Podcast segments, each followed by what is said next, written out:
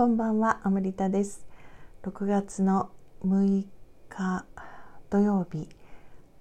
ストロベリームーンですね。フルムーン、満月。えー、11時、夜の11時になろうとしているところです。しっとりしっぽりじっくり語ろう真夜中のラジオトークの時間です。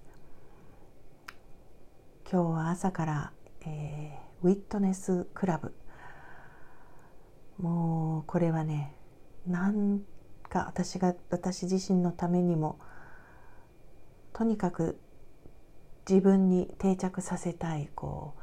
サイクルとともにね満月新月と。で今日も意識をこうすごく拡大して無限の周波数領域につながるっていうねワークをあのする日だったんですけど参加者の方で、小松陽子さんがちょうどなんか森の中でそれも赤いフレームドラムインディアンドラムを持って映っているではありませんかっていう状態でもうその場でね気がついてあの陽子ちゃんは別のあのライブ配信のね彼女がしてることのために用意してらしたんでしょうけれどもあの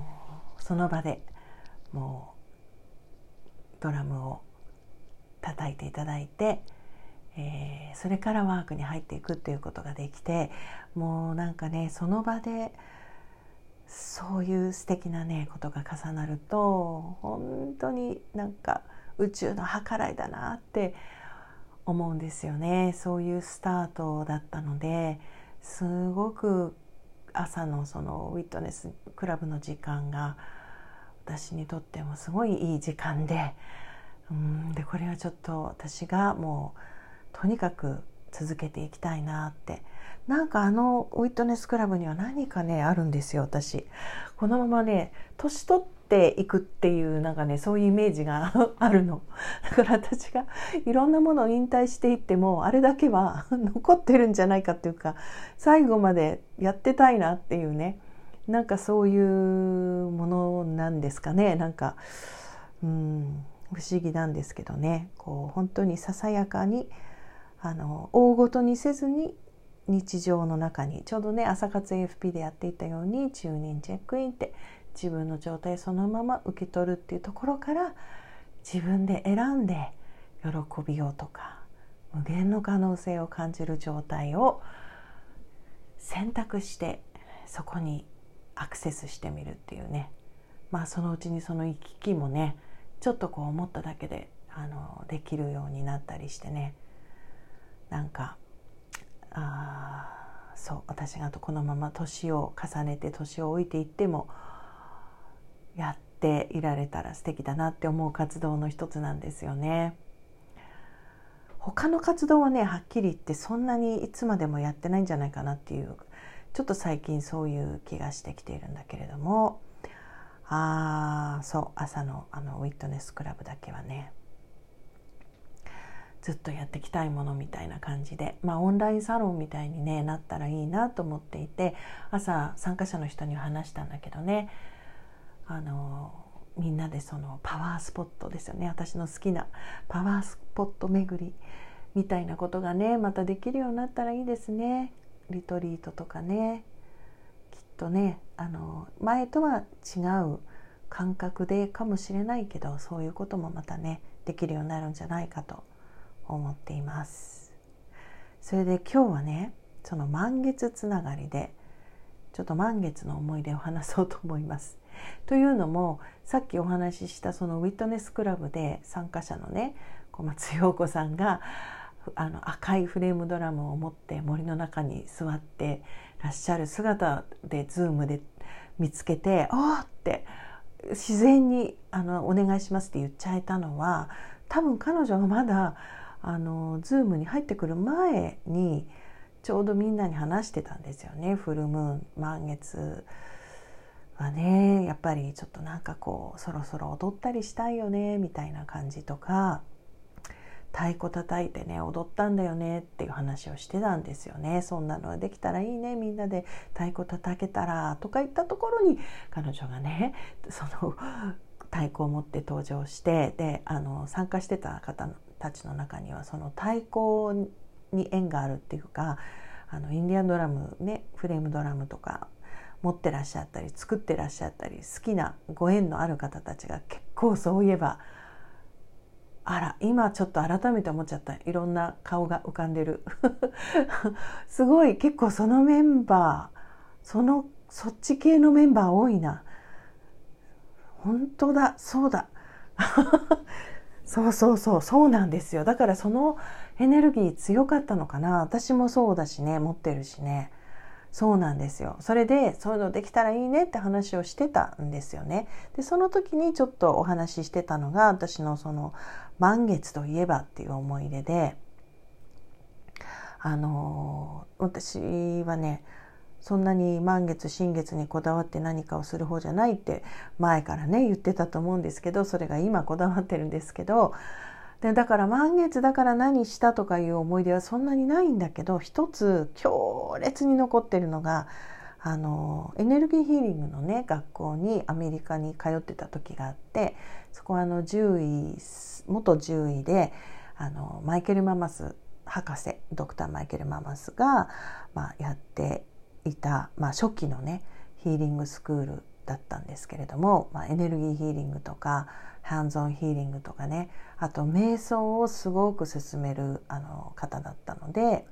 あのそこ座禅のようにね座ってただ瞑想するっていうことをよく知ってたんですよ。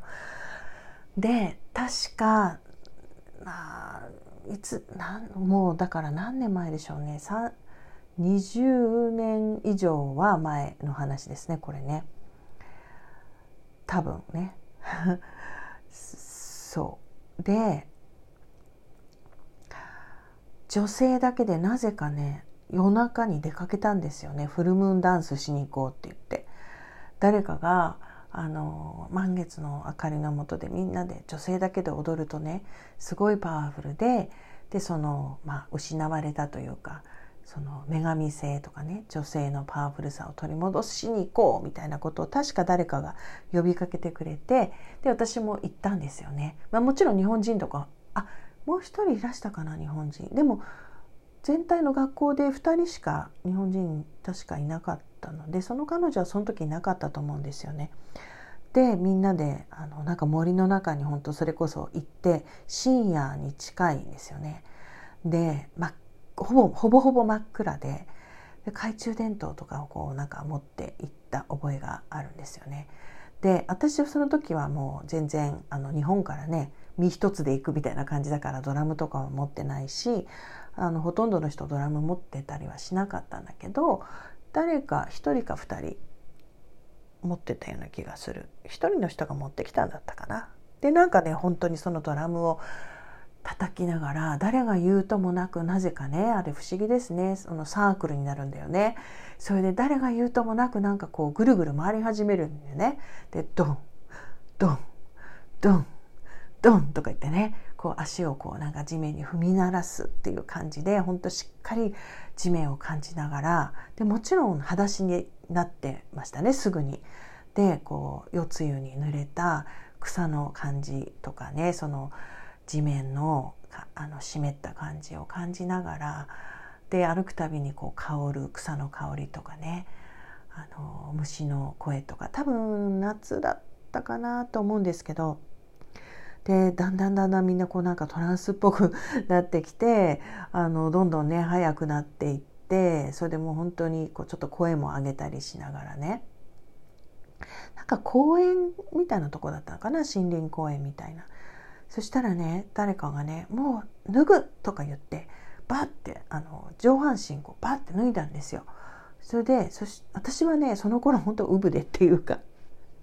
あの「えー?」とかってうわここで？みたいなで本当に何？脱ぐの？って最初すごいびっくりしたんだけど次々次々私もじゃあ私もとか言ってあの T シャツを脱ぎ捨てそしてブラをあのほっぽり本当にあの丸出しであの女性たちが次々あの踊り出してしまいには私最後になっちゃって服着てるのがおかしい感じになっちゃったので恐る恐るねあの脱いでそれででそしたらすごい気持ちいいからもうすごいまた余計にみんなもう入り込んですごい「